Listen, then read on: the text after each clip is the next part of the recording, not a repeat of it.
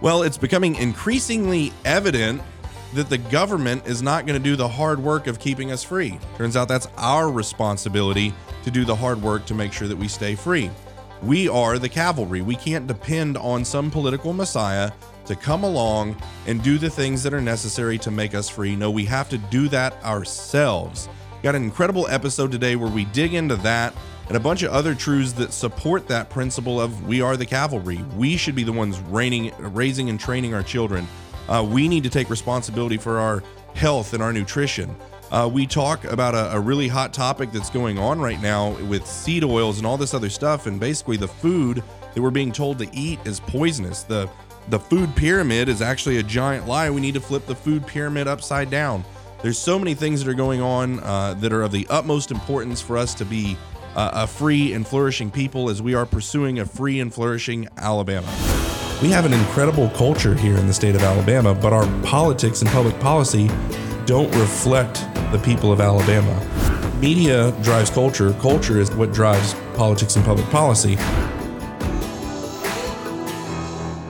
Welcome, everyone, to 1819 News, the podcast. I'm Bryan Dawson, CEO of 1819 News and host of this here podcast where we are pursuing a free and flourishing Alabama every single week. We've got a great show for you today. I have an incredible guest who's doing work that's very similar to what we do here at 1819 News, though he is doing it really across the country with some of the same guests we've had and uh, the COVID space and really just the fight, right? He is he is in the fight. And so um, with that though, before we jump into that content, I want to invite you guys to join the fight. How can you do that? What does that mean?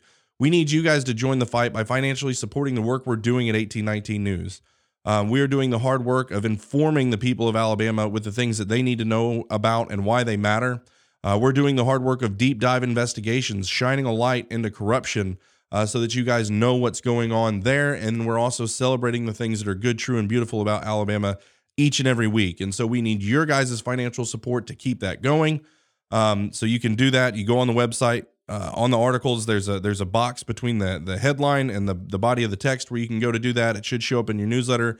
Um, and pretty soon at the top of the website you're going to see the buttons uh, that are there. You'd think that would be where we started developing a website's harder than it sounds. That's the one thing i can say. So um, but soon you'll be able to do that. So please go on there do that financially support the work we're doing. We're doing it on behalf of the people. Therefore the financial um, you know incentives should be coming from the people. So um, please do that. Um, and uh, you, so with that, there's going to be behind the paywall content. We'll talk about some of that of what what we're going to have today, and that's for members only, exclusive content. You'll also get some merch.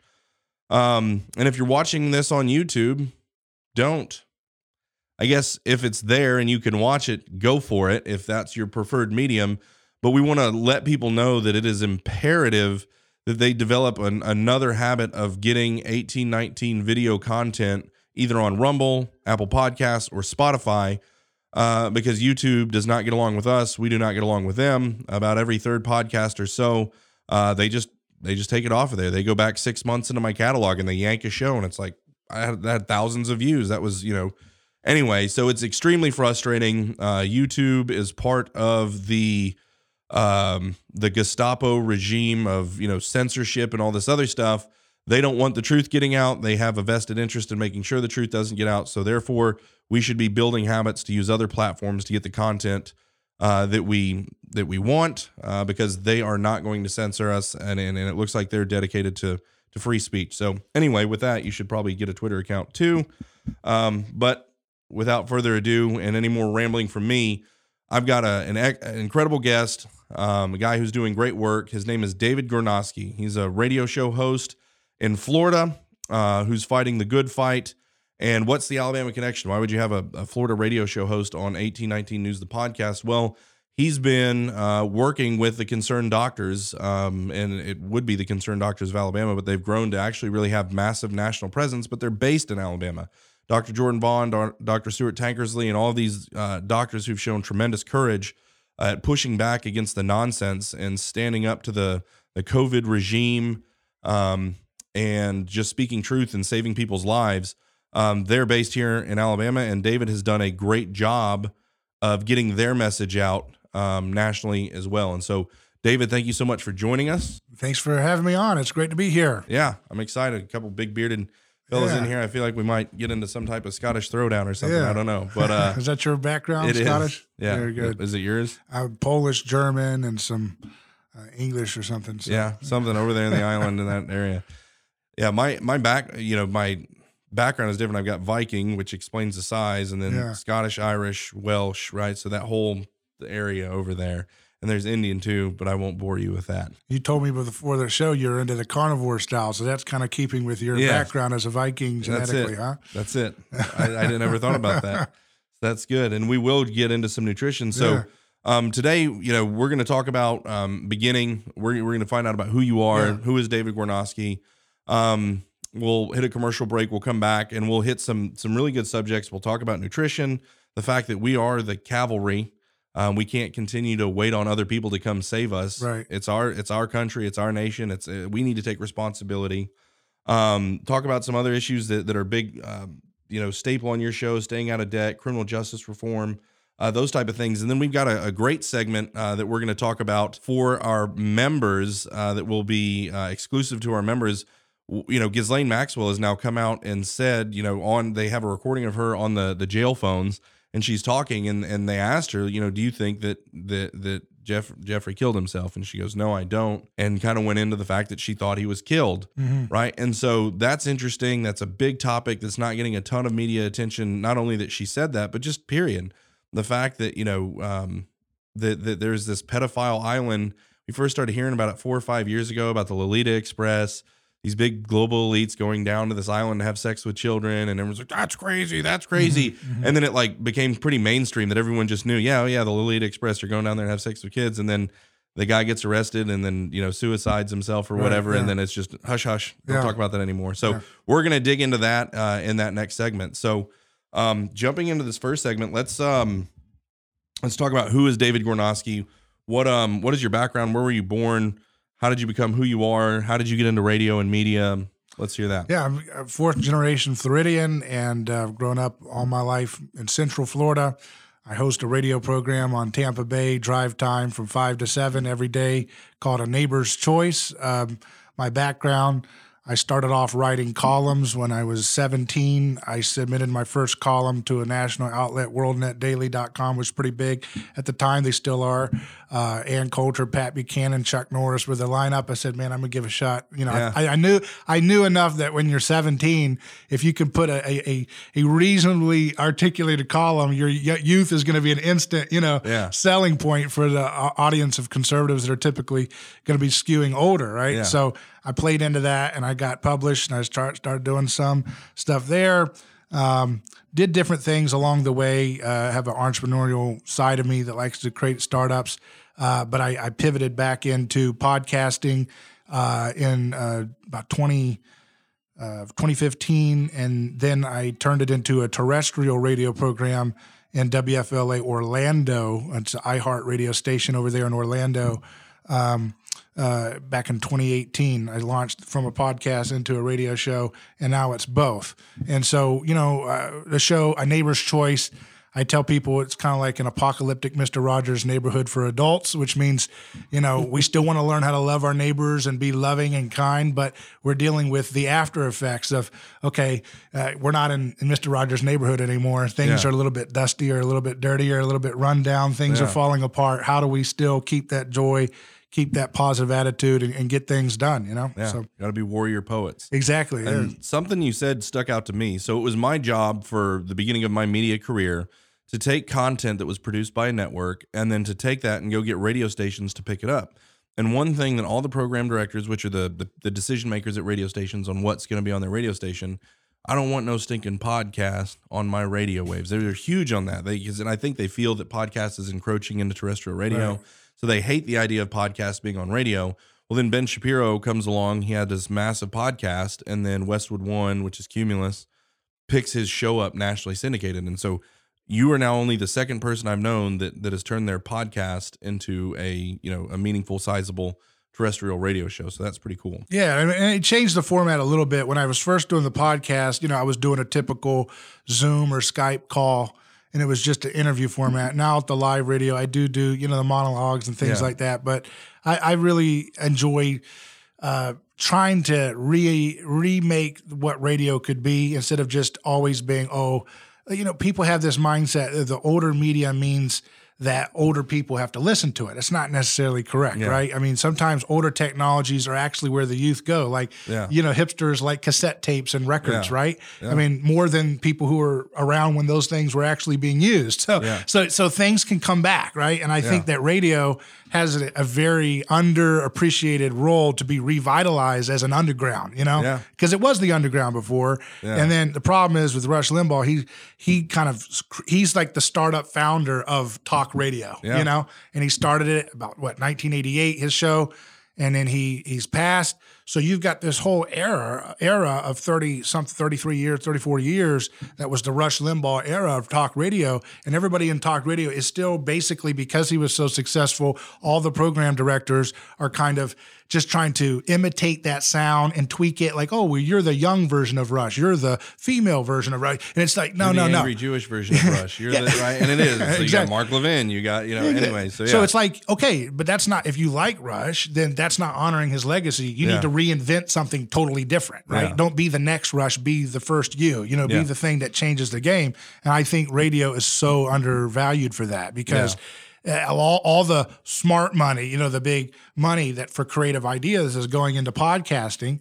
And that's a big market with a million different people because there's no barrier to entry. yeah. Uh, and so, you know, there's a lot to there's a lot of fish to swim around. It's a red ocean, you know, and I'm always looking for a blue ocean where the water is clear. There's not a lot of blood, not a lot of chum in the water, whatever. And we're going to go out and chart that new Yeah. uncontested market space. Now, the question is, well, there's a lot of radio stations, there are a lot of hosts, but there's not nearly as many radio hosts as there are podcast hosts. So there's an opportunity to reinvent that medium to make it fresh, you know. And I would, I, would- I mean, I, I guess I can try to be humble in saying this, but I, I was very good at what I did as far as getting radio shows on, right? Right. And so I took Lee's show, Our American Stories.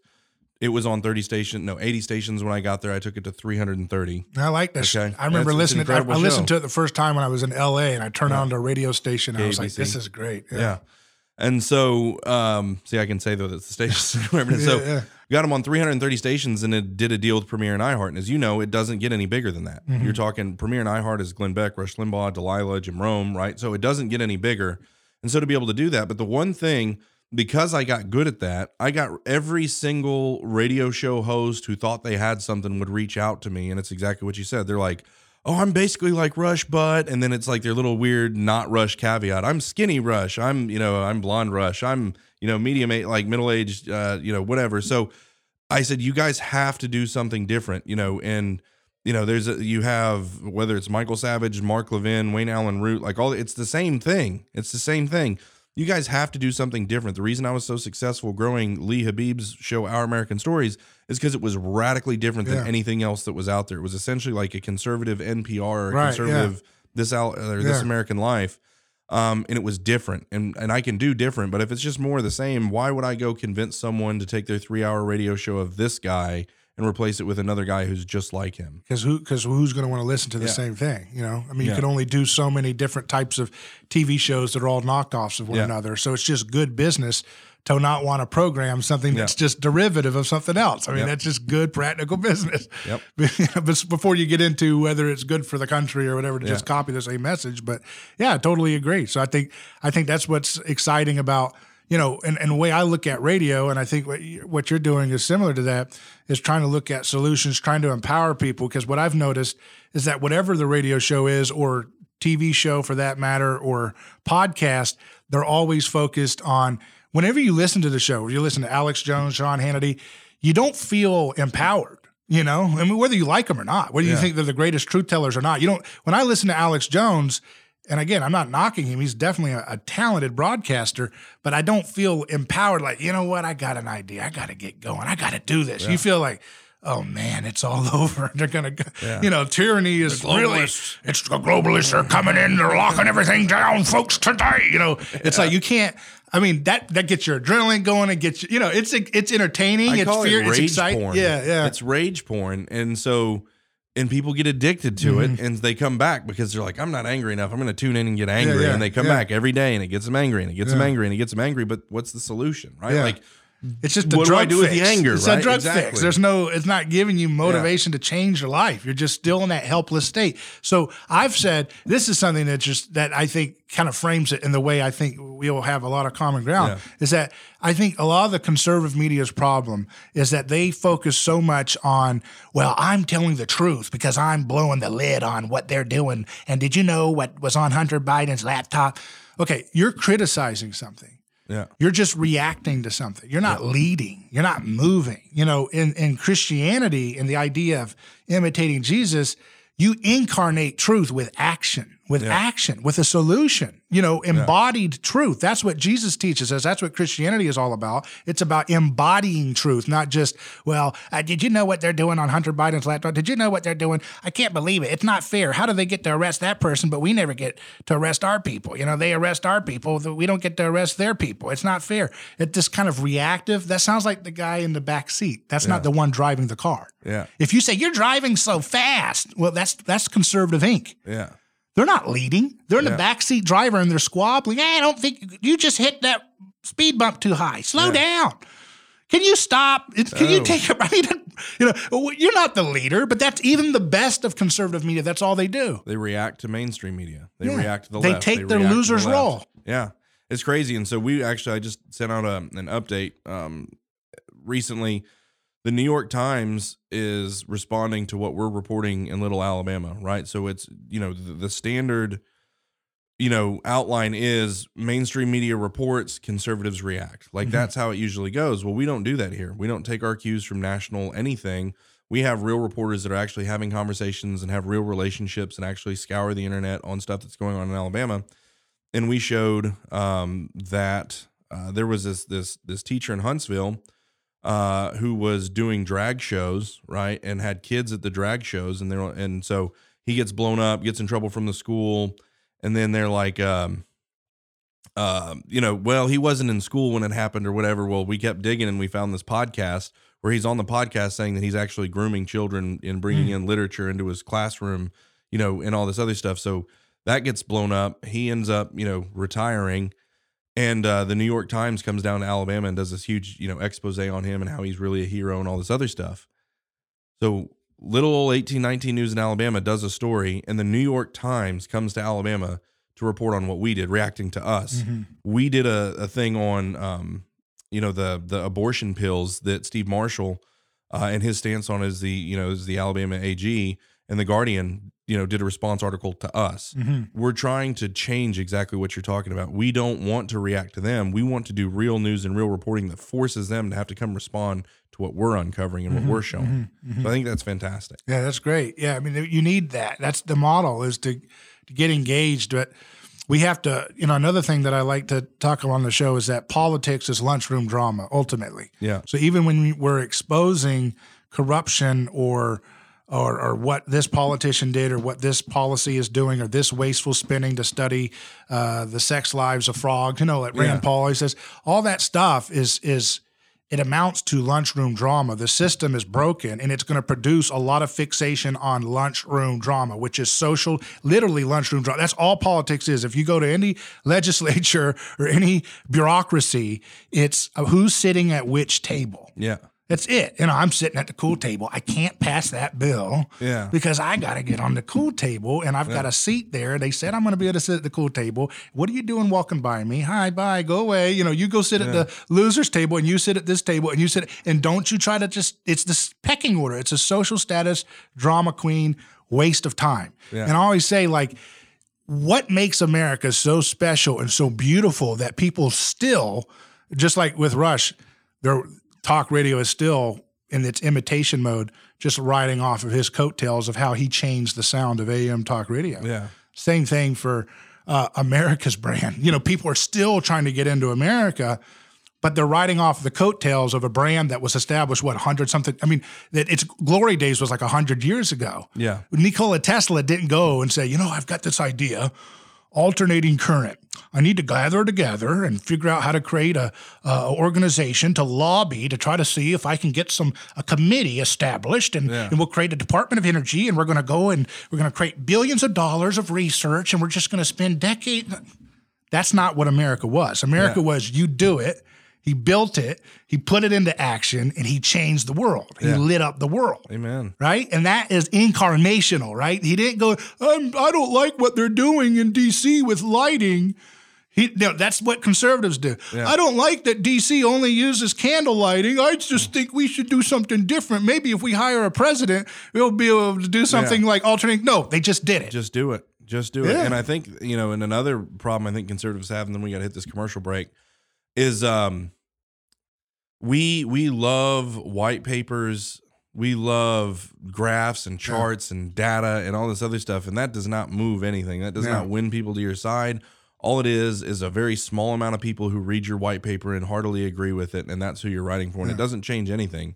So, like, you know, uh, AOC will come in and you know we need to do the Green New Deal, which is the most preposterous, egregious thing anyone has ever suggested ever. It seemed like a joke, but mm-hmm. as usual, the left was not joking. And you know, in it, she's like, "Well, you know, we need to stop eating so much meat mm-hmm. because of the cow farts, mm-hmm. and the cows fart and create." And this is, and, and she's an idiot on her own right, just objectively an idiot. And she's talking about cow farts and how cow farts are affecting global warming. And so rather than us being like, that's the dumbest thing I've ever heard, and either ignoring it or destroying it or just, you know, on its face, we go and spend $2 billion writing white papers about how cow farts don't actually, you know, cause global warming, right? And so again, it's that loser position, right? And again, you're not changing anyone's mind about that, but anyway, so it's a very interesting thing um, uh, about how we're losing and why, but um, we can get into more of that after the the commercial break after a word from our sponsor. Hey y'all, it's Allison Sinclair with Alabama Unfiltered. A lot of people ask me, what can I do to actually make a difference in DC and in my state government? And one of the most effective things you can do is write an old school letter to your elected officials. It seems super simple, but a written through the mail letter gets their attention much more than an email or a phone call. I use the Kwik Letter app from my phone to write letters, and it makes it so easy to write all of my representatives in DC and in our state a real letter in a matter of minutes. And so Kwik Letter automatically determines your representatives and their mailing addresses.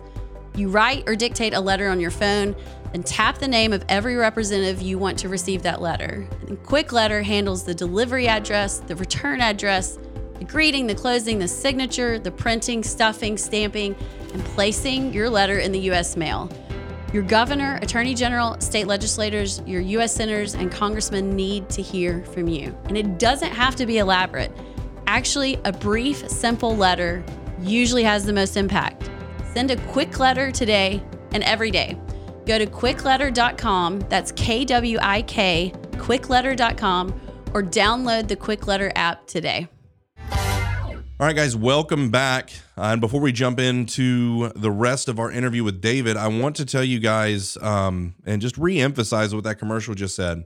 Um, Jim Hicks has done something very amazing, something very special in creating an app that simplifies the way that you can have your voice heard by legislators at the federal level as well as the state level.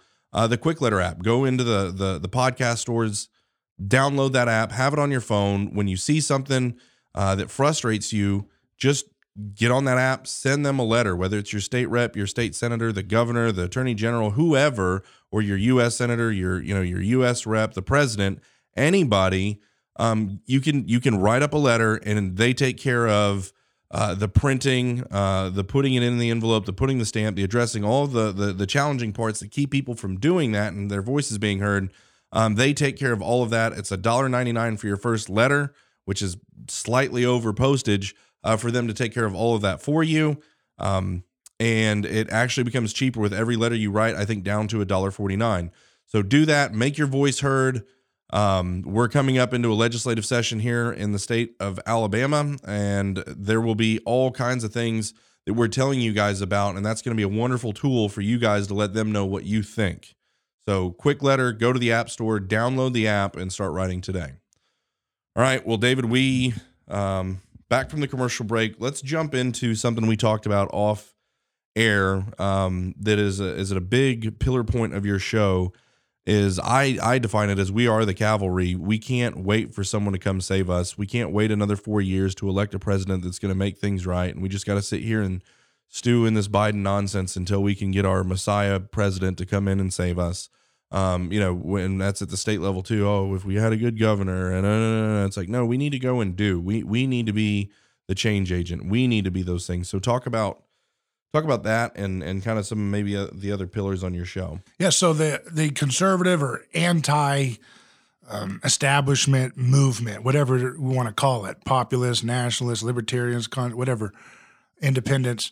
They they tend to focus when they're active. They they're activated. They're not checked out. They tend to focus ninety nine percent of their attention on politics, and I think that's completely wrong. It doesn't mean that you should not be engaged in politics. So there's two ways of being the cavalry, in my opinion, that we need to think about. One is, yeah, you're right. Don't focus on the DC uh, game. That's a joke.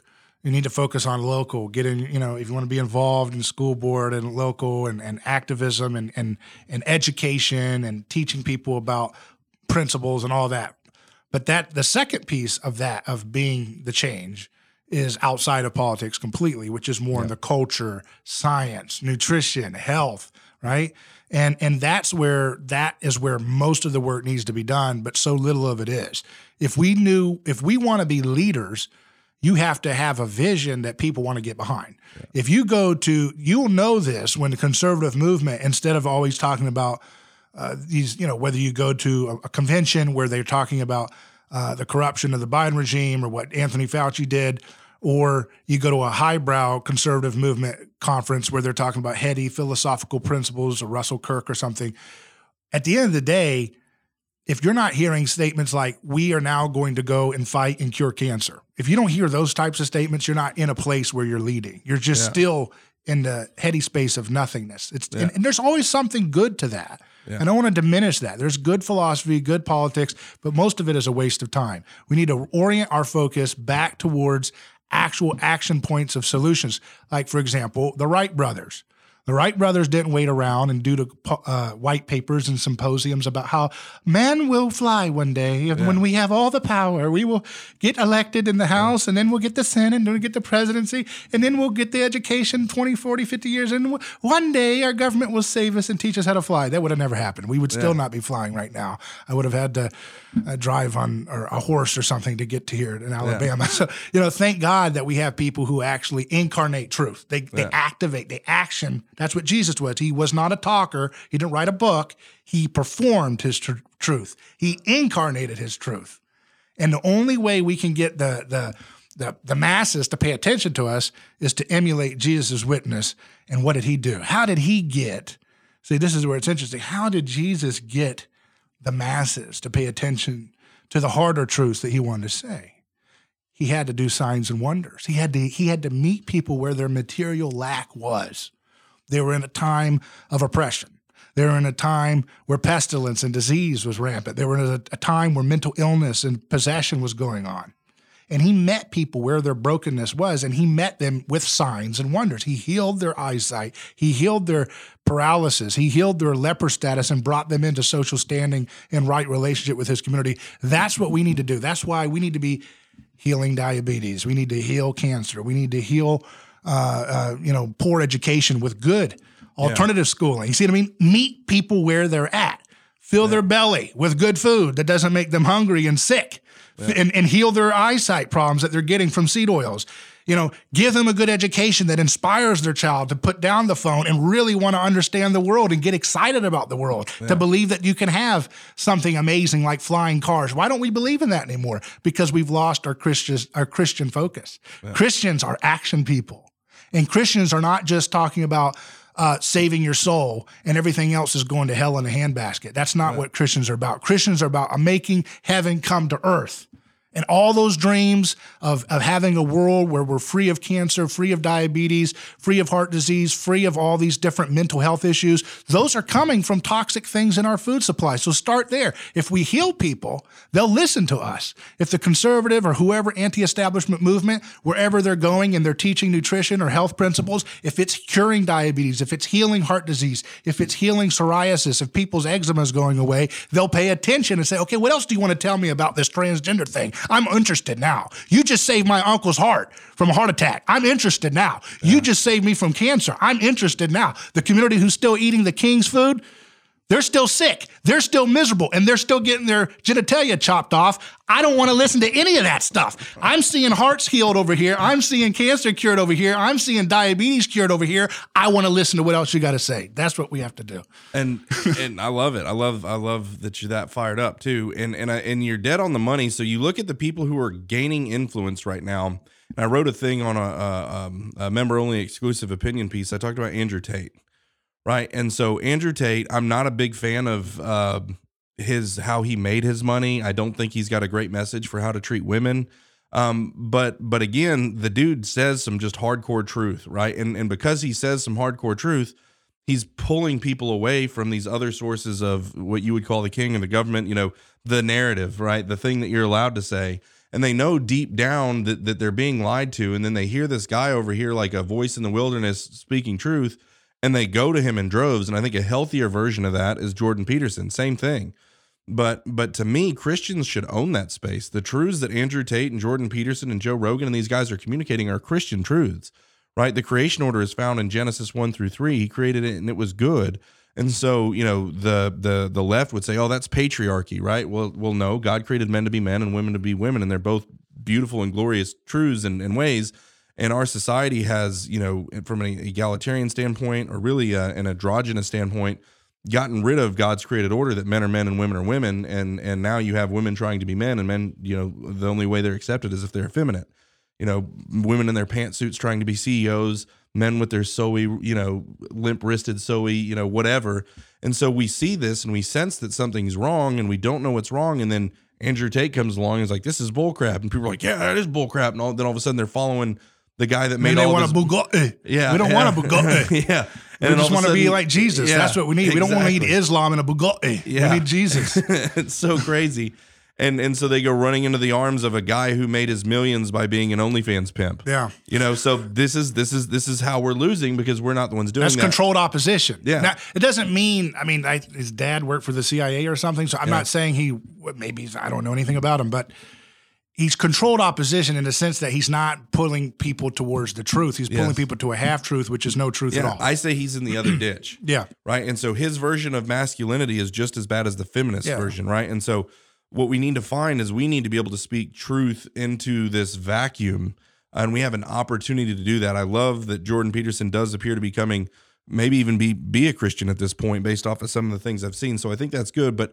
I think overall, there's some other guys that are doing. I had Michael Foster came on my podcast to talk about his book. It's good to be a man, um, and he's you know creating this this massive following. But another interesting one, and again, I wouldn't necessarily go to him for spiritual advice. Tucker Carlson does this podcast, you know, or this this series called um, one of his originals, and it was called The End of Men.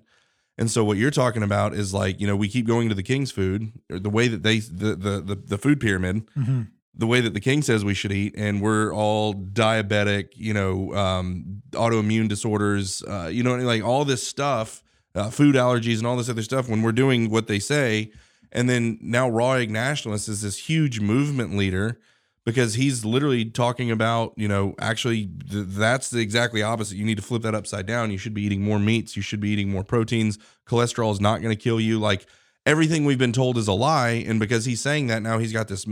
And not only does he have people following him, he has young, viral, like, you know, uh, young men, right, with virility and power and strength. And he's winning their hearts. And that's what leaders always try to do. They try and come and win the hearts of men. Well, now, um, you know, he's he's taking advantage of, I think, exactly what you described. Um, but I do. I think Christians that should be, to that should be people who love Jesus taking that space and moving it. And it doesn't mean you have to always wear uh, you know, this is a Jesus diet or something, you know, that kind Yeah. of gimmick stuff Yeah. like we've always had. That's actually kind of the dumb way of doing it. But the, the right way to do it is just to to embody the faith and to get out there and and so that so we need to find the the the the new Teslas, the new Wright brothers, the new Henry Fords, the new change makers, the icon leaders all around us. And that doesn't mean they're all going to, you know, cure cancer. But the point is, all of us need to pick up our our our uh, our our eyes and stop looking down and looking in this despondent state of oh it's all going down. What can i do? And then stop reacting to the left and saying oh you guys i mean again you can tell people men are men and women are women but if you have not performed signs and wonders they're not going to listen. That's what I'm trying to get at is that Christians have to incar you have to do a down payment on the truth. You have to you have to meet it's like Pharaoh when he has the his staff of magicians and they throw down their staves and they turn into snakes and then Moses throws down his story. And that story is like a sign and wonder there. Or or he meets them in the desert with quail and manna. So he's giving them a material need. And see, that's the thing that I don't like about Christianity. The way it's properly, uh, the way it's inc- popularly understood. It's a it's a mind thing more than an incarnational thing. So it's all about you know we got to get the right thoughts. And I'm like, well, wait a second. What does Jesus do? He doesn't he doesn't quiz people about their Trinitarian theology when he meets them. He he he. You got an eyesight problem? Okay, here's your eyes are fixed. Now go and sin no more. You know, change your world. Go. You know. So he get he meets them where they are, and then he gets them on a mission. And we're trying to be like the little preachy Pharisees more than Jesus. Like, oh, that's not good. That's impure. You're you're liberal. You drink soy. Oh, it's impure. It's like they're not going to listen to you. You're just playing into the same dialectic, which feeds the which feeds the empire. They want us to hate each other. What they don't want us to do is to say, I'm going to be the adult in the room. I'm not playing this game anymore. I'm not calling you a soy latte liberal. I'm going to just help you and your grandpa get over the diseases that you have, and you help me. And together, when we do this, we're going to create win-win solutions. When we create win-win solutions, we're moving outside of the of the political world, and now we can actually start healing the land. Yeah. I think another point on the the the being the cavalry, God has given us simple instructions, basic instructions of what we're supposed to be doing. Something you said um, that struck stuck out to me is that bringing heaven to earth. Right, that's Yeah. not a concept that we're familiar with anymore. But every morning I wake up, I'm on my knees and I say the Lord's prayer, and then I go into a little bit longer prayer. Our Father who art in heaven, hallowed be thy name. Thy kingdom come. Thy will be done on earth as it is in heaven. So it's this concept that we're supposed to be ushering God's kingdom into this earth through faithful obedience to his word. And it's a covenant obedience. And so we read his word and we obey it. And as we read his word and obey it and incarnate truth, we're actually ushering in God's kingdom. Well, our society, um, you know, because of some stuff that happened theologically, so theology does matter, 150 years ago, bought into this idea that Jesus is going to come back and rapture us. So we just need to, you know, can green beans and and stay away from sin as much as possible until Jesus comes and gets us. And so, you know, there was a time when you look at the, you know, the, the Puritans, uh, you go all the way back to, you know, uh, Aristotle, uh, Augustine. we did a podcast on this recently, but you know his thought and how it influenced all the way into the Huguenots. And you look at the Huguenots, and you look at the Reformers, and you look at the Puritans, and this was a really amazing group of people that were incarnating truth and standing and being bold and doing those things. And then Puritan thought led to the the country, right? The country and the, the things that happened in the English Civil War, all this stuff. Um, what it boiled down to, though, those people when when they came to America, they built Harvard, they built Princeton, they built they built Yale, like they built universities, they built hospitals, they built they did the stuff that you're talking about doing, and they did that because they believed that they were ushering in God's kingdom here on this earth. They weren't waiting for Jesus to come get them. Yeah. They were building and they were Christendom Yeah. right? And when they on the Mayflower Compact, you read it, it was all about expanding God's kingdom, right? And offering salvation to these pagan people who are over here. And, and again, if they didn't accept it, that's on them. And so, and obviously how that's been skewed, but there's this, there's a desire to come and build to, to, to, to exactly what you're talking about. Um, you build a hospital because there's sick people and you treat them, right? And this was a very Christian thing to do. Now we've handed over all of our universities, we handed over our hospitals, we've handed over everything that Christians built, gave it to the left, right? And now they're getting all the hearts and minds. Yeah, because we we we lost we we got caught up in what I would call a Cartesian Christianity instead of more of a Shakespearean Christianity. Mm. And what I mean by that is Shakespeare is just the best of Shakespeare is just his influence from the Bible, Yeah. right? And so uh, Cartesian, I think therefore I am. I think blank, therefore I am, versus to be or not to be. You know, to- you be it, you're going to incarnate it, and it's going to change through your fingertips, through the thing. Your theology is going to come out of your fingers, right? It's not going to be. That's one of my favorite. Yeah. favorite So this things. idea of like like Jesus coming back. Well, if you look at it, it's it's the same language that they used in the Roman Empire for when the Roman conqueror would come back from another community that he had just conquered. He would parade all the new people from that new village or that new empire that they had just conquered, and he would have them come along, and he would come into the you know it's like a grand entrance after everything's conquered. After the conquered. and so that's what you know. Who are the enemies of Christ? sin, death, and the devil, right? And so these are all different things that we, his body on earth, are supposed to be subduing and defeating. And when he's reigning until he has made his enemies a footstool, mm, until they've been defeated. And so when they come back, he's coming back. And, and when he comes back, it's with all of death, sin, and the devil destroyed.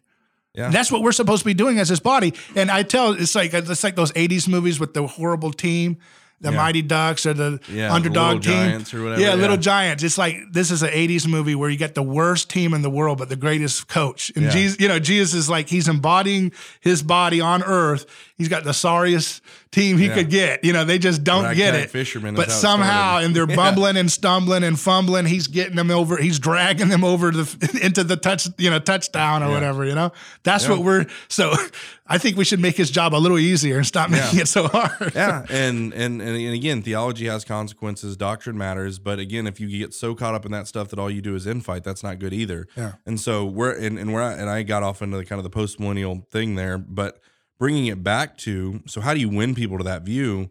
Well, um, being the cavalry, the instructions that man is given, he's you know he's supposed to be fruitful and multiply and subdue the earth and exercise dominion over it, right? Well, that's been thrown out by the, this new church, this new limp wristed, you know, sewing filled church. Um, and and they don't preach those things. It's very much it's just about you and Jesus and your coffee and your Bible every morning. No Bible, no breakfast, and it's this very um, ah, there's a word for it, but but either way, it's it's it's all about relationship, and, I, and you absolutely have to have a relationship with Jesus. I'm not downing that at all, but if uh, if it's compartmentalized and it's not out in every square inch of your life, if you're not submitted to the righteous rule of Christ and being obedient to Him in every square inch of your life, and like you said, incarnating truth, and I think one of the most powerful ways you can incarnate truth is your household, right? And so, you know, I believe that, you know, Michael Foster talks about this a lot in his book. He's created man to rule in his stead, right? He's a king. He's sitting in heaven. He's given us this earth. We're supposed to develop it. We're supposed to bring it into submission to Christ. Um, and one of the first things he gives a man is a wife and children. And he's supposed to, with steadfast love and faithfulness, rule over that household and, and love his wife and teach her about Jesus and wash her in the water of the word and train the children in the nurture and admonition of the Lord and enculturate them into the Christian faith and raise them up. I'm just telling you, one of the most powerful tools in the world to get someone to believe what you believe is when they come over to your house, they come into your home and they eat and they feast with you and they see your kids singing about Jesus and they're like, whoa, mm-hmm, who mm-hmm. are these mm-hmm, people? Right? That to me is, is is one of the most powerful tools for evangelism too. That is good. And that's what people should be boldly doing. And you can't, it's harder to do that when you're sending Satan to be your babysitter, like government. You know, when you let government run your education, don't, and Satan is babysitting your kids, don't be surprised when they come home and say, Satan told me I should change Yeah. my gender. You know, uh, that's exactly what you would expect a psychopathic accuser to do. Yeah. That's what Satan's name means in the, uh, in the, you know, the Greek. It's the accuser. Yeah. I don't want to send my kids to the accuser's place to learn how to do education. that, I mean, that is the worst place in the world you'd ever want. And so, this idea that, again, conservatives say, oh, we got ri- critical race theory out of our schools.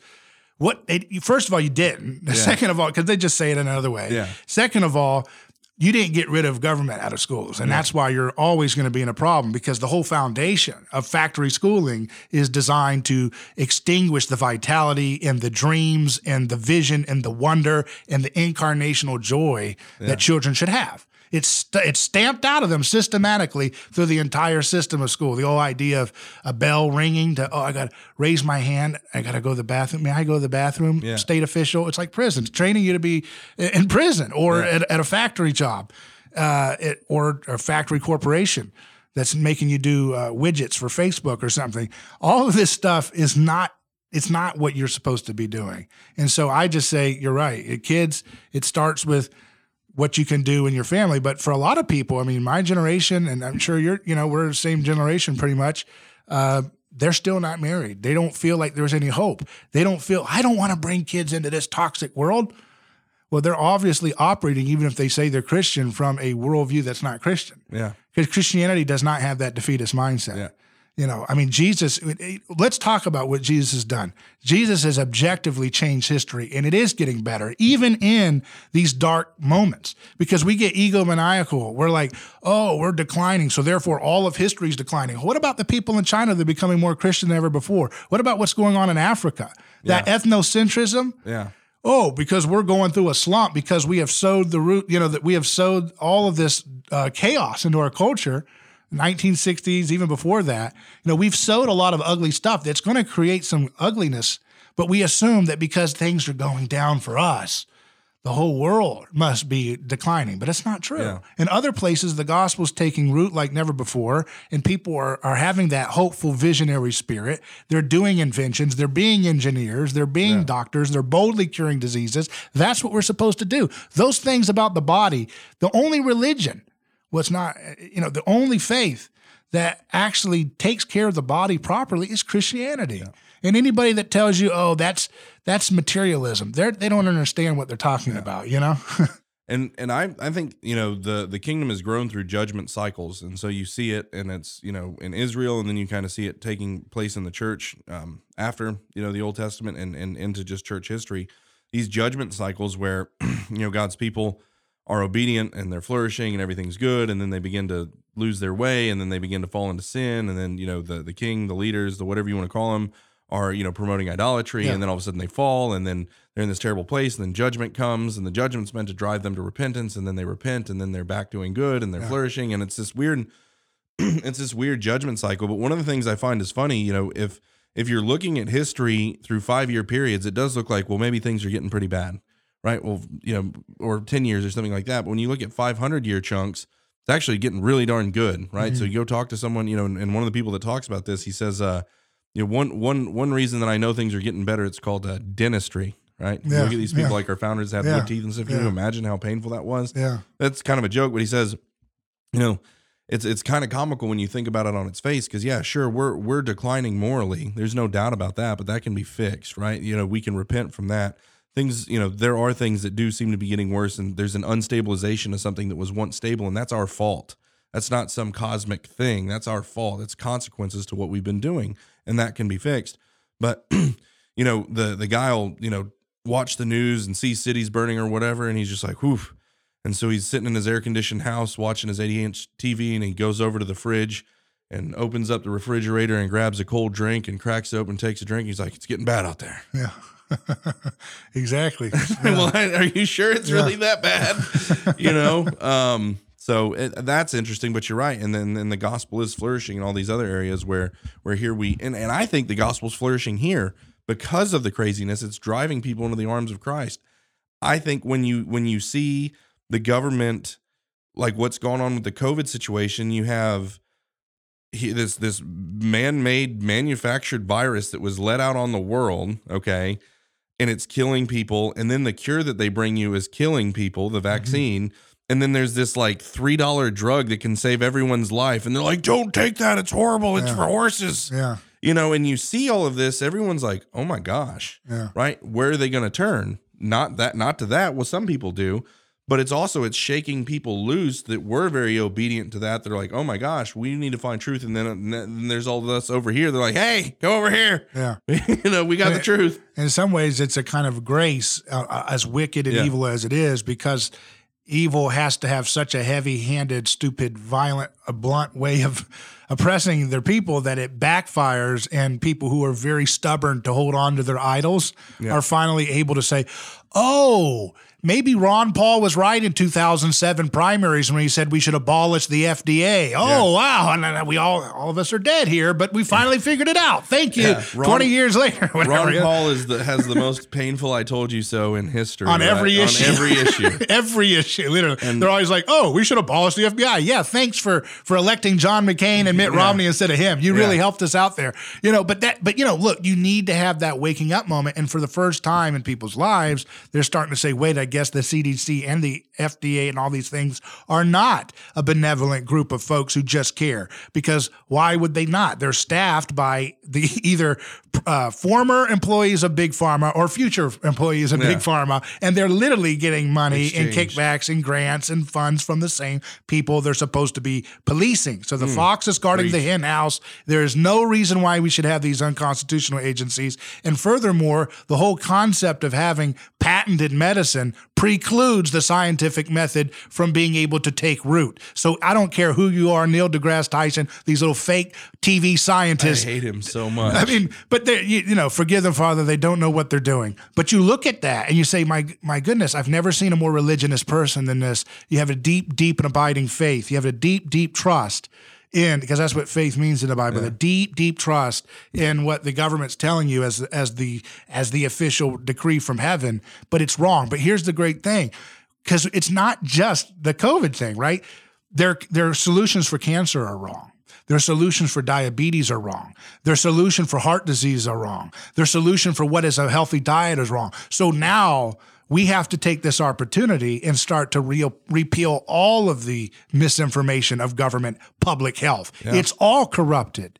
It, it doesn't mean it's all intentionally. Some of it is, but what's really going on is when you don't have competition, it's easy for people to control a monopoly right? When you don't have competition, it's e- if you said the king has decreed what shall be the official medicine for cancer, what shall it be? And Pfizer says, "Uh, okay, it'll be this, and it's like that's not how a, a- a Christ society is supposed to function. Yeah. A Christ society is not supposed to have dictatorial medicine. When you have dictatorial medicine, it's going to coalesce all of the research funding towards the established older paradigms, which are very profitable and continually research friendly.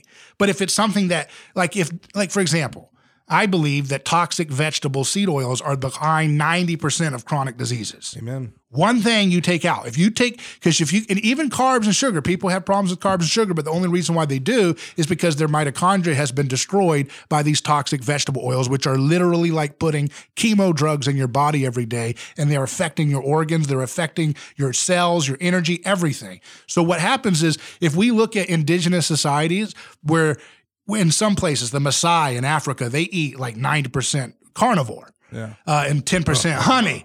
Then you go to a place in Papua New Guinea, they're eating 90% sweet potatoes, 10% pork meat on a rare occasion. Guess what?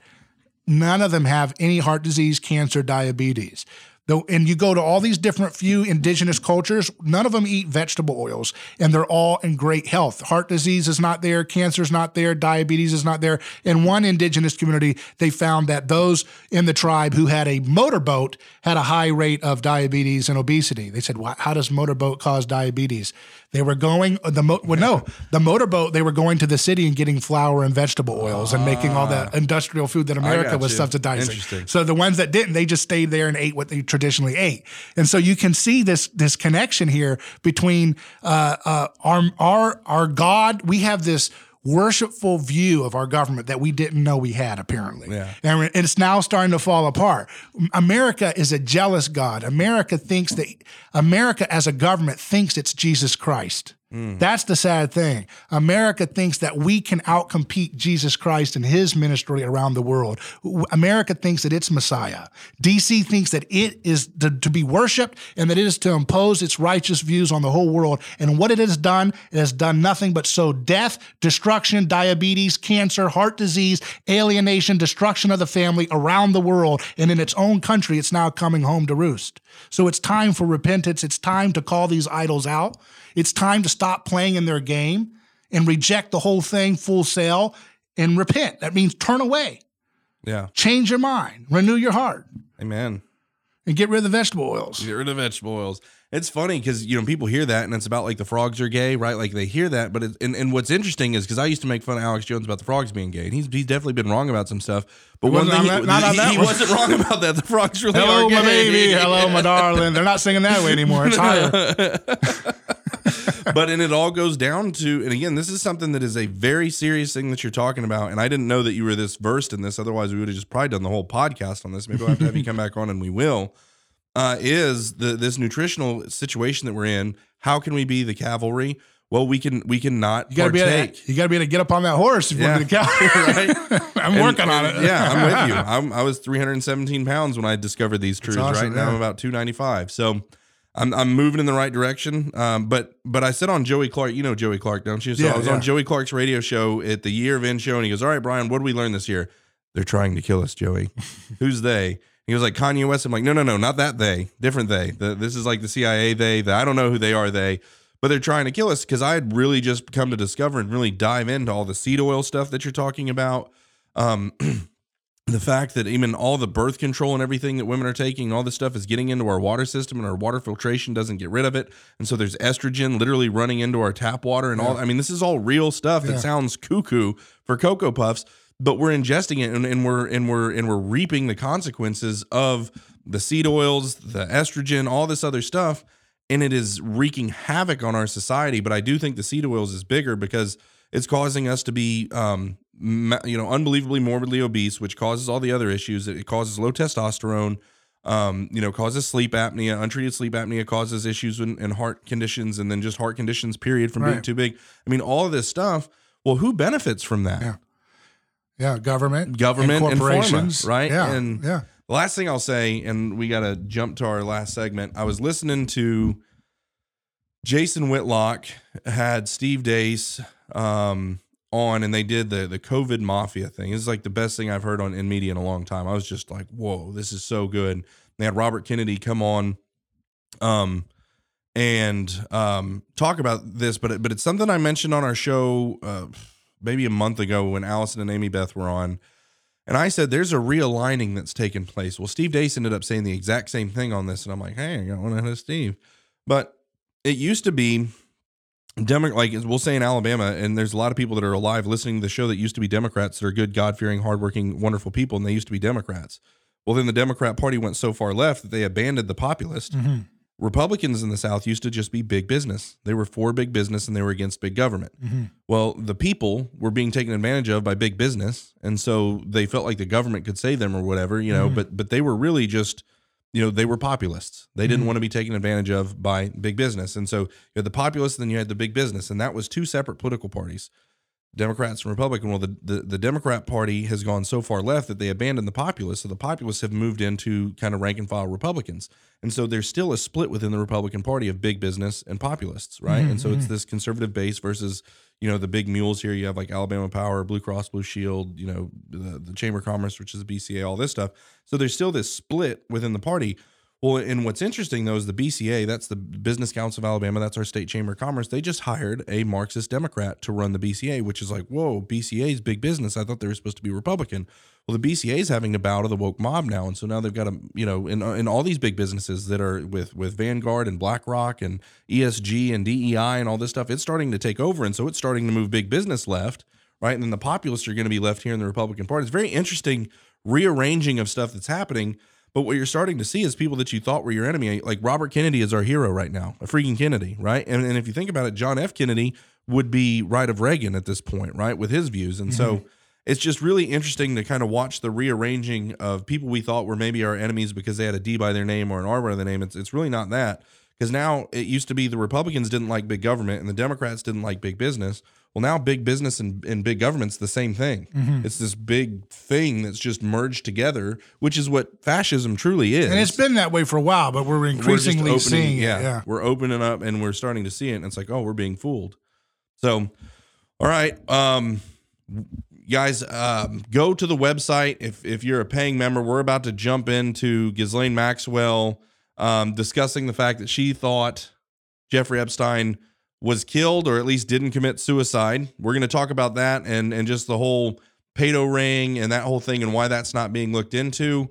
Um, sign up, join the fight, become a member. When you do that, you're going to have exclusive content like this um, being brought to you every single week. I write some different uh, articles and updates there. We did a, a big uh, a big hour long sit down with Greg Phillips when he got out of prison and his trip to prison, how he was unjustly put in prison for not giving up a source by a corrupt Department of Justice and a corrupt um, judge. I mean, just amazing interview. We're about to sit down with Dr. Jordan Vaughn and um, wow, why can't I think of the guy's name? Who's the guy that uh, he's out of Dothan, that the embalmer, David Hirschman. Oh yeah. So we're going to sit down with David Hirschman, uh, who is a, a big focus on him in the Died Suddenly documentary, uh, and Dr. Jordan Vaughn, who is doing great work in the area of um, vaccine injury treatment and long COVID treatment. We're going to sit down with them and talk about that. A lot of people don't know this, but you know, we were one of the entities that got Richard Hirschman launched out into the national sphere because we did a, you know, Andrea Tice did an amazing deep dive interview with him and a deep dive investigation into these blood clots. And it's still viral to this day. I mean, we get on our website and it's still the number one trafficked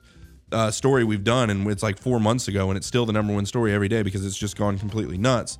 So, anyway, we're going to be doing a, a, deep dive interview with them. Um, and that's going to be, you know, an exclusive member only interview where we we sit down and, and, and talk to them about all those things. It'll definitely be worth your while, but I, I always tell people don't sign up uh, to join the fight and become a paying member because of the content or because of the merch. Do it because you're supporting the work that we're doing, because uh, we're working on behalf of you guys. So until next time, put your trust in God and keep your powder dry.